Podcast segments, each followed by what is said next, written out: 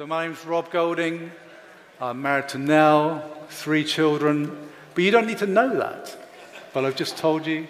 But it's uh, great to be with you this morning, and we're continuing our series, our In Christ series, looking at these amazing statements through the New Testament about what our true identity is.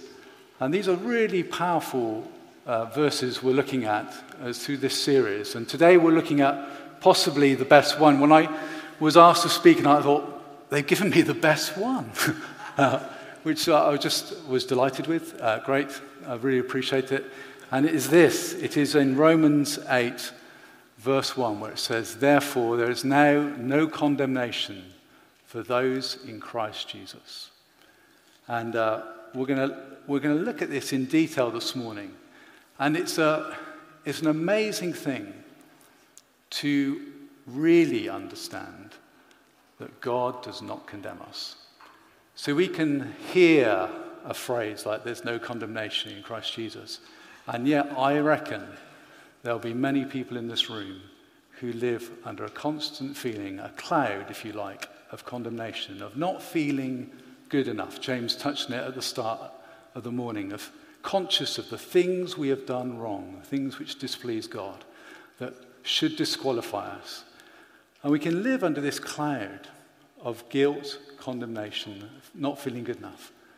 But that is not where God wants us to be. This verse clearly says it. So I want to help us go through um, this subject this morning. But condemnation is a horrible thing. I don't know if you've been watching the news this week, but obviously there's another high profile celebrity scandal. And people are very quick to condemn uh, how sin can get hold of people. But the truth is, as James also brought earlier, I mean, James could have literally done the whole talk this morning, let's be honest. But uh, it, as he said, we have all sinned. All, every one of us have done things which displease God. But there can be a spiral downwards in your life. Something gets a grip of you and it can take you down. And uh, the Bible says actually there's another way. The grace of God can lift us up, it can liberate us. So that's what we're going to look at. And we've even got this phrase, uh, a new phrase called cancel culture. If you're familiar, of course, you're familiar with that phrase.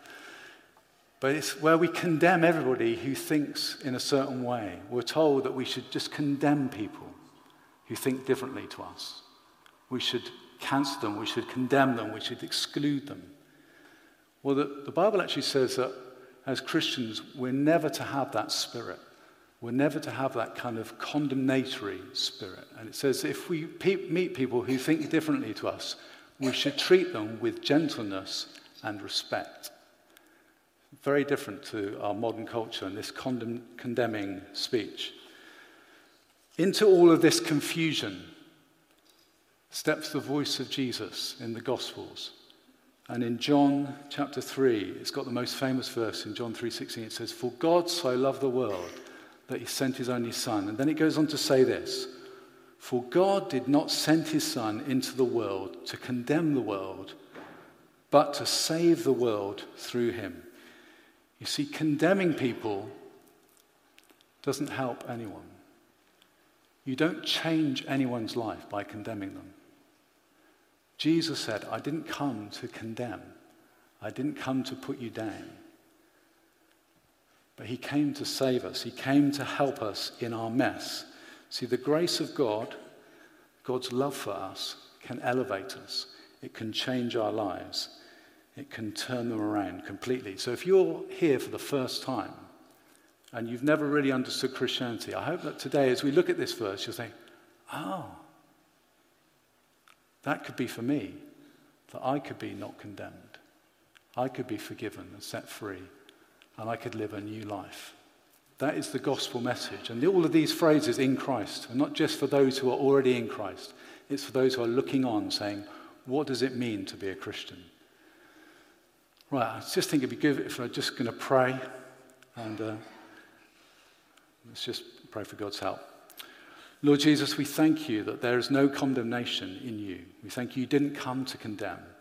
And I pray, Lord, by your Holy Spirit here today, I pray you'd lift off condemnation in this place. I pray that condemnation would go in Jesus' name. And I pray that in its place would come thankfulness and a new lightness in our spirit. I pray that we would live the liberated lives you called us to do. In Jesus' name, amen. Amen.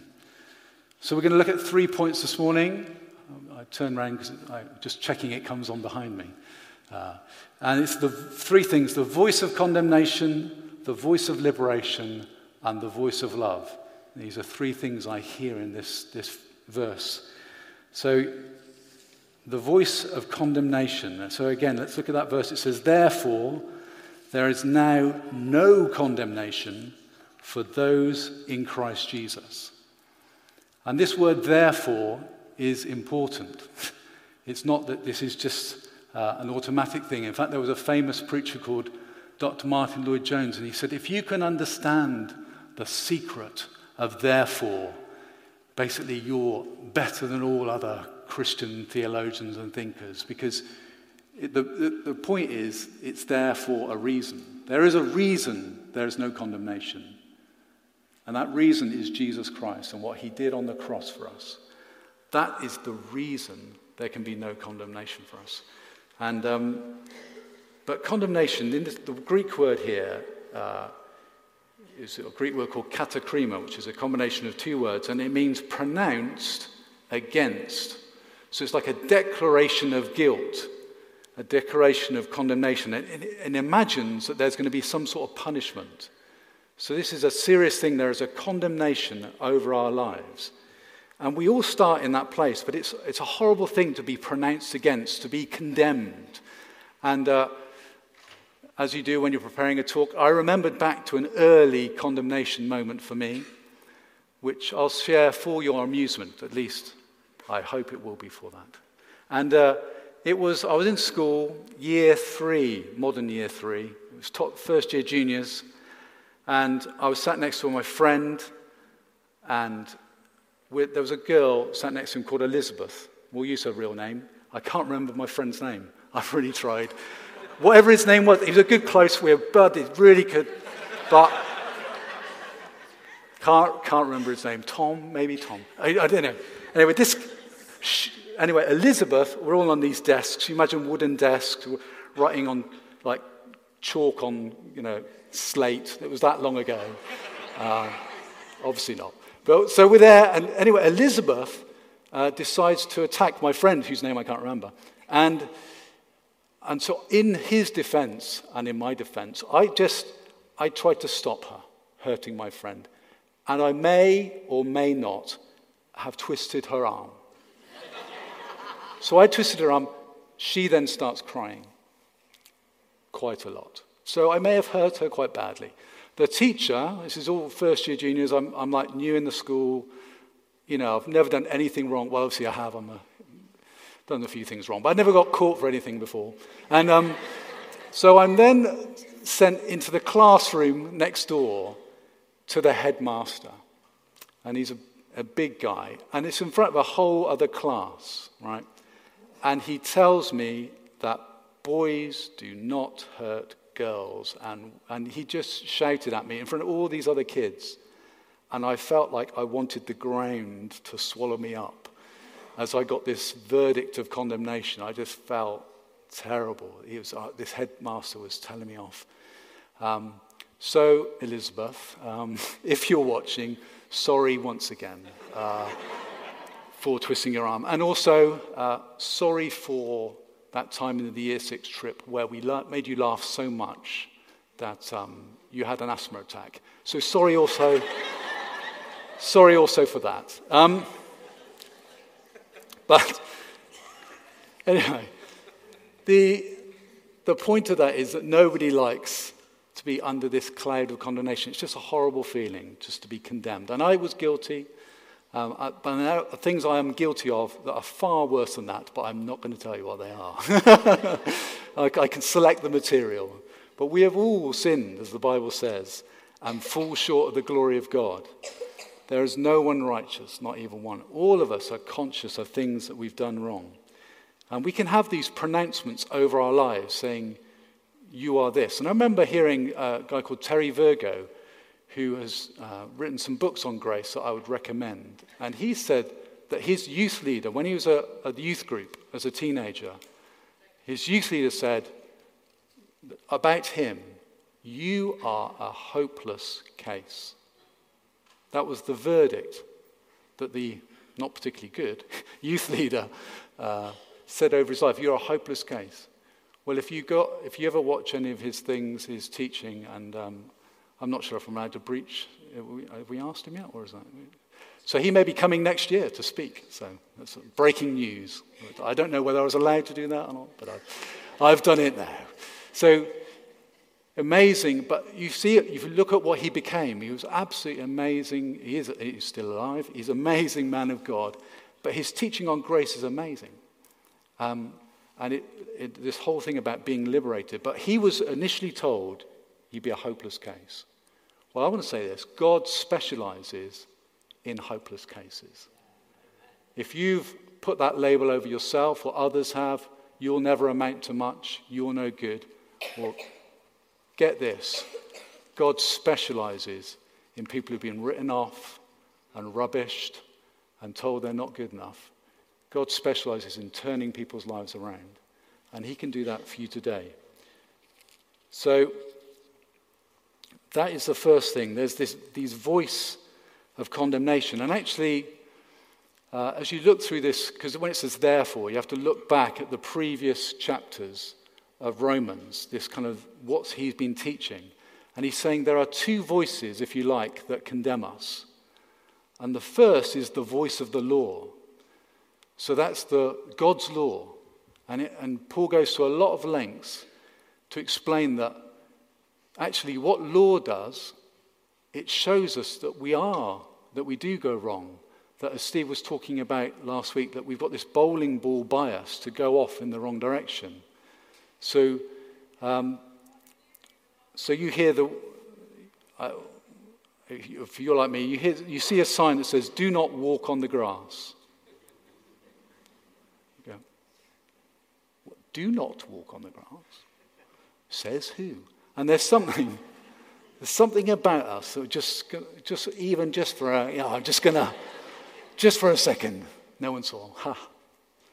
And there is that tendency when, when law produces uh, sinfulness. But actually, um, so the Pharisees made lots and lots of laws to try and make themselves right and tried harder and harder to, I'm going to do this, I'm going to do that, I'm going to tithe my vegetables or my mint and my cumin. I'm going to do lots of things to try and make myself acceptable to God. And the, and the Romans says nobody can get to God through law, through being good. Nobody can be good enough. So the, the Jews realized that although they had God's law, and you'll see it all the way through the Old Testament, they have good days and bad days, good days and bad days. They're constantly going into failure. And although they had the good law, there was nothing wrong with the law in itself. The problem was in us. We have this weak weakness to go wrong. And we got that, the Bible says, from Adam. That actually, when Adam sinned, it meant that the whole human race has become sinful, that we have a tendency to go wrong. And if you think about it even for a moment, you know it's true. You know it's true in your own life, and you see it around in people around us. There is this problem, this condemnation, this voice of condemnation over us.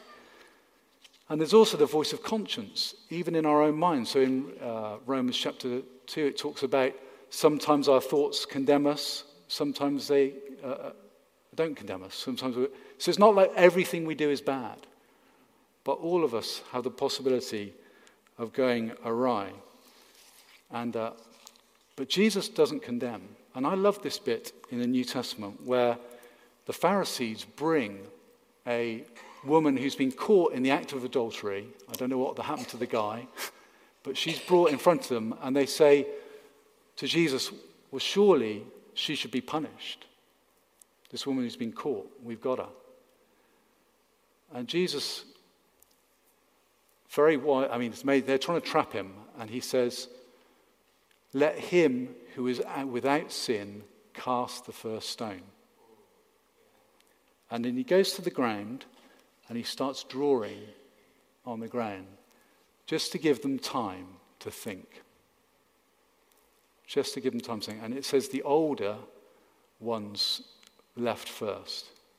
So all the people who came to condemn this woman left as they realized, no, I've, I can't.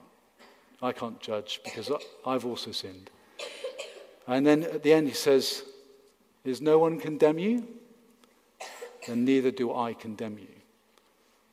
And Jesus was very gracious. And all the way through the Gospels, you see it keeps saying this phrase Your sins are forgiven. Jesus was in the habit of forgiving sins. And through Jesus, our sins can be forgiven. This is the good news of Jesus.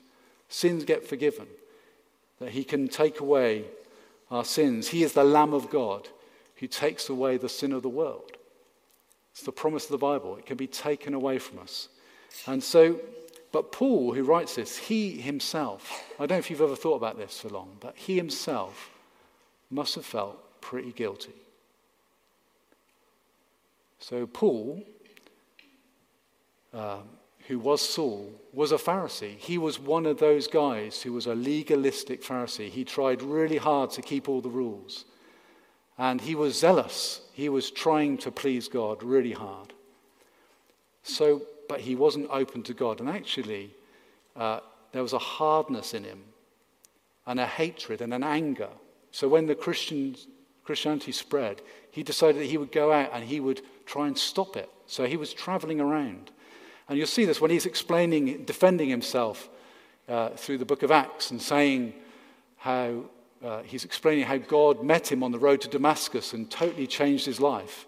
That he was going in one direction to persecute Christians. And then God said to him, Why are you persecuting me? and in his, and his, the blind, he was blinded, and then the blindness came off, and he was spoken to God, and God said, I'm going to use you to tell people about Jesus.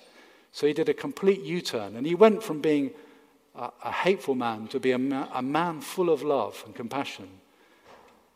And it was, a, it was the gospel, it was the good news about Jesus that did that. Jesus got a hold of him and said, I'm going to change you. You're not going to be like that anymore. You're going to be totally different. But he must have felt guilty. And you see it when he's talking about it, saying, when they stoned Stephen to death, one of the first martyrs, he says, I, I held the coats and I approved of it. You know, he's still there thinking, that was me. And he talks about being the worst of sinners. He really did mess up, but God's grace got a hold of him. And he was totally transformed and uh, liberated. Um, and so he is the one who writes this verse there is no condemnation for those in Christ Jesus. And he later on in Galatians he says this God loved me and gave himself for me. That was his uh, just appreciation of what God had done, that he'd taken his sins as far as the east is from the west.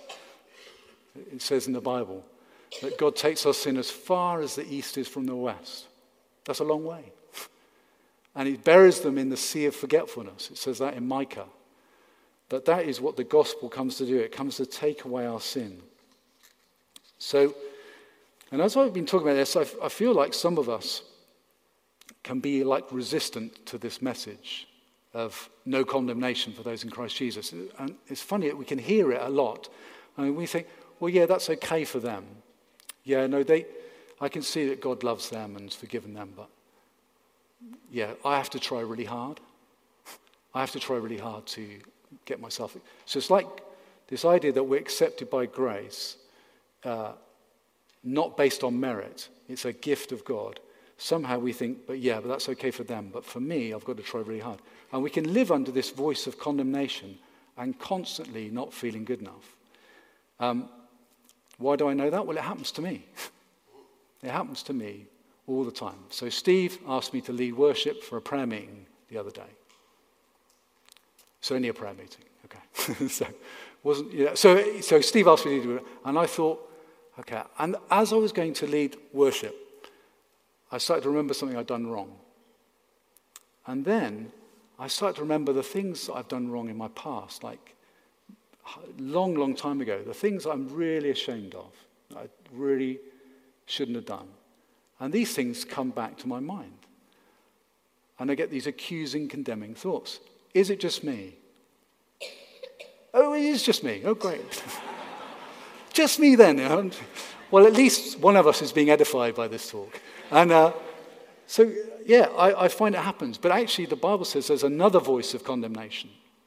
So we can have the voice of law condemning us, we can have the voice of conscience feeling like we haven't been good enough. But then we can have what's called the accuser of the brothers. In Revelation, it talks about there's an accuser of the brothers, and constantly, which is Satan. And he stands, there's a, in Zechariah, it talks about um, there's, a, there's a, a high priest who's standing before an angel. And next to him is Satan. And Satan stands there saying, accusing him, saying he's not good enough. And then God speaks and says, Stop it. Stop it. The Lord rebuke you, Satan, is actually the stop that condemnation. And I feel like that is what God wants to do through this verse, as we're looking at this morning. We shouldn't be listening to the voice of condemnation. I shouldn't be listening to it. You shouldn't be listening to it. Because it says, therefore, there is now no condemnation for those in Christ Jesus. So if that voice is coming to you, that's not God's voice. If you're a believer, that's not God's voice. So you need to reject that voice and listen to the voice of God's love. So that's the first thing. The second thing is the voice of liberation. And uh, so, how do we, let's just look at the verse again. It says, Therefore, there is now no condemnation for those in Christ Jesus. So, how does it work? Well, Jesus said this He said, You will know the truth, and the truth will set you free. So, we need to take verses like this and we need to underline them in our Bibles. And I remember hearing about one guy said he underlined Romans 8, verse 1 so much that it went through to the maps. okay? And I, I recommend it to you as a policy. So I'm going to look at that and I'm going to put my faith on that, that there is no condemnation for those in Christ Jesus. And as you start to think, oh, actually, the clouds of condemnation go and the sunshine of his grace is over your life. I am loved by God. I am accepted by God. I am forgiven. I am cleansed. I am made righteous by a gift from God. And um, this is an amazing thing. Similarly, in uh, Romans chapter 1, I don't know if I've got this one or not, but in, it says this at the start of Romans For in the gospel, a righteousness from God is revealed a righteousness that's by faith. And there was a very famous uh, church reformer called Martin Luther, and he tried really hard to please God, and he used to fast and pray and almost beat himself up in an effort to be good enough for God. And then he read this verse, and a light came on, and he realized it doesn't come from me. The righteousness does not come from me, it comes from God. I receive righteousness as a gift by faith. That's where the righteousness comes from. You cannot earn your way to God. That is the message of Romans. You can't do enough to cancel out the wrong things you've done. But you can receive the gift. You can receive the gift of God, the forgiveness of Jesus Christ. See, the opposite of condemnation is justification. And justification so condemnation means to be declared guilty. So the, those things, the voices of condemnation I talked about, those things condemn us and say they declare us guilty. But the voice of God justifies us. What does that mean? It declares us righteous. It says, You are righteous as a gift, a free gift from God, because of what Jesus did on the cross. See, when Jesus died on the cross, he died for our sin. So the sins that were ours were placed on him, so that God no longer sees them on us, but rather he sees Christ's righteousness. We are clothed in Christ, as it says in Colossians. We, have, we become in Christ. So God no longer sees us and holds our sin against us, but he sees Jesus and counts us in him, in Christ. It's like we are submerged. Actually, in Colossians, it says, we are hidden in Christ, hidden. He can't, he can't get us anymore. There's that the enemy cannot touch us because we are clothed in Christ. It's quite a remarkable thing. And um, it says this Therefore, since we've been justified by faith, we have peace with God through our Lord Jesus Christ, and we have obtained access through him by faith into this grace in which we stand. So that means we can go to God because we've got access. It's like um, King Charles could go see the Queen whenever he wanted because he was part of the family. Okay, we, we, can't, we wouldn't have had access to the Queen, or King Charles rather. But because we're part of the family. Well, God brings us into his family through Jesus. And so we now have access to God. Free access. We can go straight into his presence. There's no condemnation for those in Christ Jesus. We don't come on our merit, we come in Christ. And he sees us as righteous. And it goes on to say this um, it talks about the, that in Adam, basically, we're in two, we're, there's possibility of being in, in two people. You can be in Adam and still under condemnation, or you can be in Christ and under justification.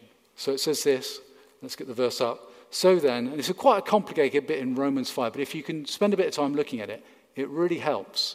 And I'll try and explain it simply. But it says this So then, as through one trespass there is condemnation for everyone, so also through one righteous act there is justification leading to life for everyone. For just as through one man's disobedience many were made sinners, so also through one man's obedience many will be made righteous. Um, and Terry Virgo goes on to explain it like this. He says, Adam, if we go to the next slide, Adam once made us sinful, but now Christ makes us righteous. We are righteous, we're not righteous some of the time, but always. Jesus' perfect righteousness has been given to us. God only ever sees us, as Wesley's great hymn declares, clothed in righteousness divine. So if you think about it, the, the, what's amazing about this teaching is that in Adam, automatically everybody went wrong. Everybody messed up. But if we're in Christ, everyone is made righteous. Everyone is made righteous. Now, you, as in your heads, I can hear the clicking, but Rob, I'm not righteous yet. Well, God, that's where you're going. And God has declared you righteous, so you have his righteousness. And you're going to be changed from one degree of glory to another. So through this life, righteousness is going to win in your life. And you're going to become more and more righteous. That is the message of the gospel. It's not that we, therefore, as Tim was talking about, sin is not where we want to be. We turn our back on sin. Sin is not something Sin shall not be our master. See, sin is not where we want to be living. We want to be living for God. But how do you do it? Well, you don't do it. There's a new way to live righteously. I'm not perfectly, but in righteousness. And it's through a relationship with Jesus Christ. It's through the liberation of the Holy Spirit. See, the Holy Spirit, it says, gives us love, joy, peace, patience, kindness, faithfulness, goodness, self control. As the Holy Spirit comes, we live the way God wanted us to live all along. See, the law couldn't do it, the law couldn't change us. But God can change us by His Holy Spirit. And He can enable us to live a much more righteous life than we think possible. So in Romans, it says things like this We are more than conquerors. What? Yeah, that's what it says. It says we are more than conquerors through Christ. And it says that we can reign in life. Now, I think a lot of us could be helped by this teaching to live a much more godly life than we do.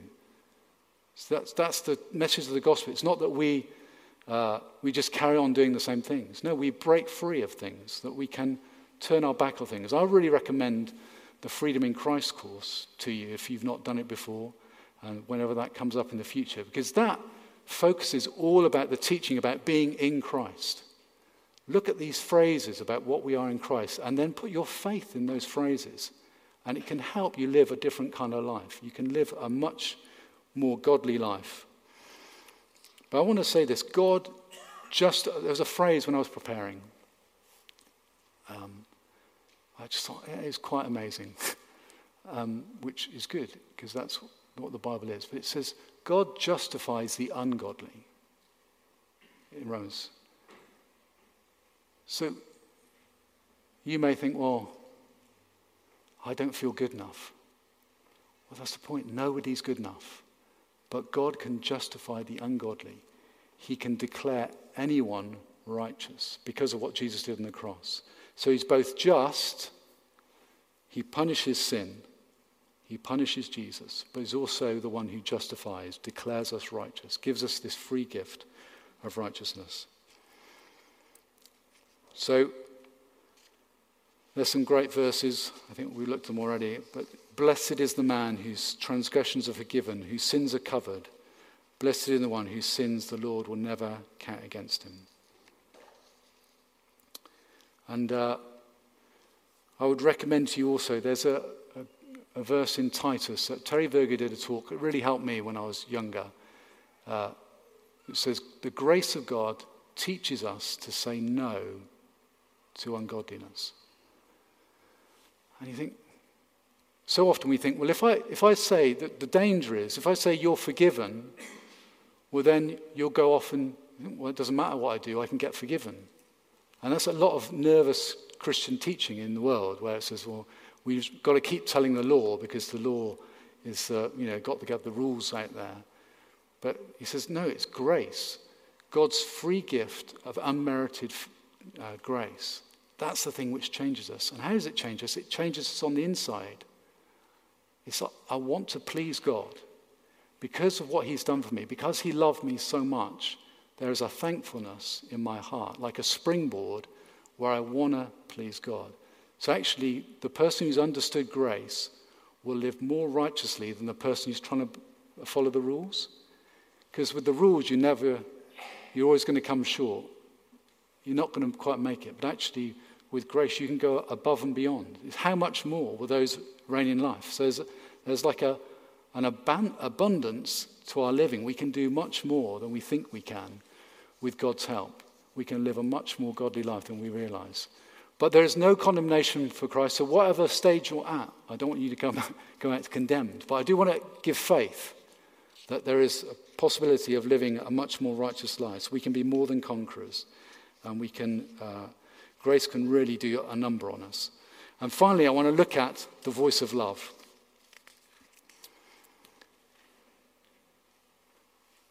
So we can look again at that verse. It says, Therefore, there is now no condemnation for those in Christ Jesus. Have you got it yet? Okay, that was a deafening silence.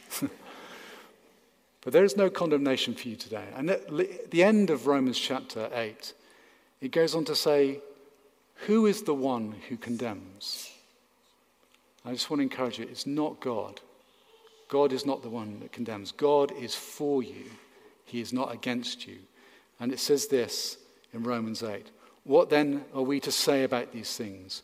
If God is for us, who is against us? And that's supposed to make us think of no one of consequence.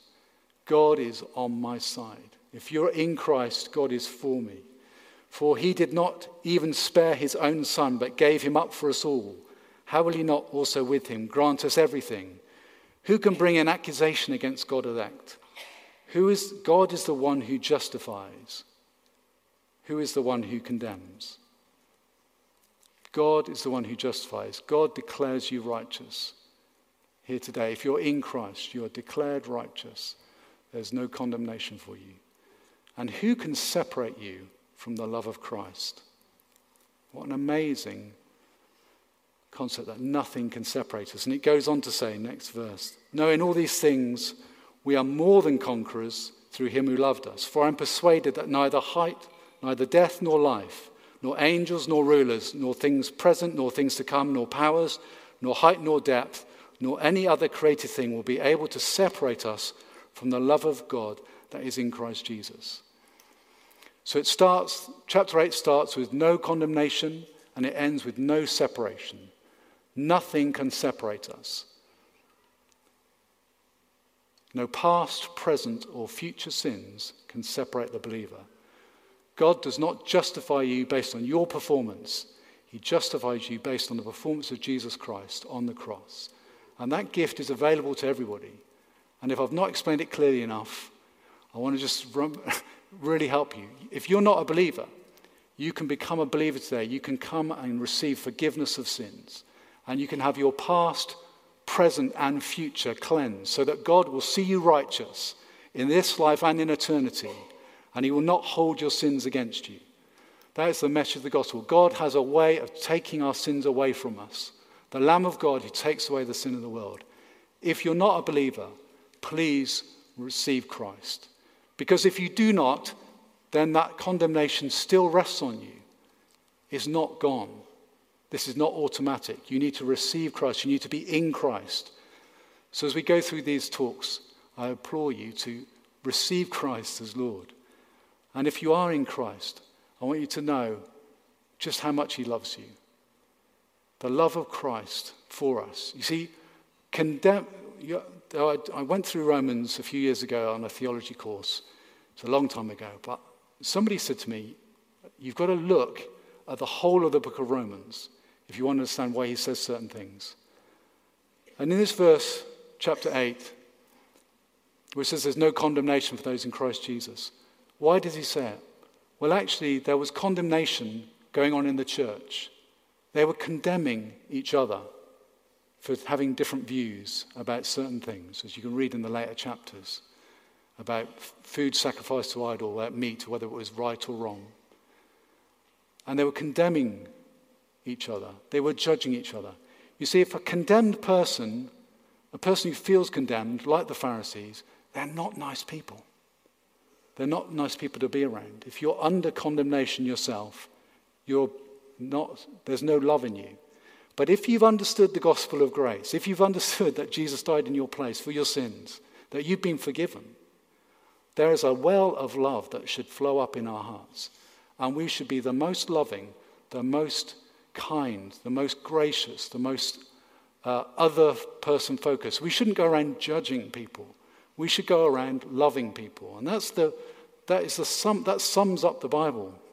Jesus said, when he was tested, what, is the, what does the Old Testament, what does the law really say? It says, love God and love your neighbor as yourself. And if you do those two things, you sum up the entire Old Testament. Simple, and yet it isn't simple. So people tried to justify themselves because they wanted to walk on by the other side. But God doesn't want us to be like that. He wants to give us a heart of love. He wants to give us a heart of love for others. And that we wouldn't be those who condemn. And actually, within the church, we wouldn't speak ill of each other. Doesn't mean we can't correct one another, but we wouldn't condemn. And there would be a love for people. And so I wanted to encourage you with that, that there should be this love in our hearts. And also, um, to be encouraged that don't get into self condemnation. That's the other thing I was going to say. Self condemnation, it's like you're doing the devil's work for him. Like, I'm just, just turn that voice off. And there's a curious verse in 1 John 4. It says, We learn to set our hearts at rest in his presence. For God is greater than our hearts. And actually, it's a bit like Jacob said God knows everything. God knows what you've done, good and bad. But He wants us to set our hearts at rest in His presence. He doesn't want us to have those voices of condemnation in our ears. He wants to take them away and know that we are accepted. So the first thing we think of is, I'm accepted, I'm loved, and nothing can separate me from the love of God that is in Christ Jesus. Thank you for listening. And um, I'm just going to pray. And actually, if there's anybody here today who is not a Christian, you'd like to be, then I'm going to lead us in a prayer that you can pray uh, to receive Jesus as your Lord and Savior. So let's just bow our heads. So if you're not a Christian and you'd like to pray this prayer, this is just the first prayer you can pray. It says this Lord Jesus Christ, I'm sorry for the things I've done wrong in my life and I feel condemned about. Please forgive me. I now turn from everything I know is wrong. Thank you that you died on the cross for me so that I could be forgiven and set free. Thank you that you offer me forgiveness and the gift of your Spirit. I now receive that gift. Please come into my life by your Holy Spirit to be with me forever. Thank you, Lord Jesus. Amen. And uh, Lord, I do just want to pray, Lord, that over us, over us this morning, that the voice of condemnation would go and we'd hear afresh the voice of your love for us in our ears, Lord, today, that we would live liberated lives. Amen. Amen.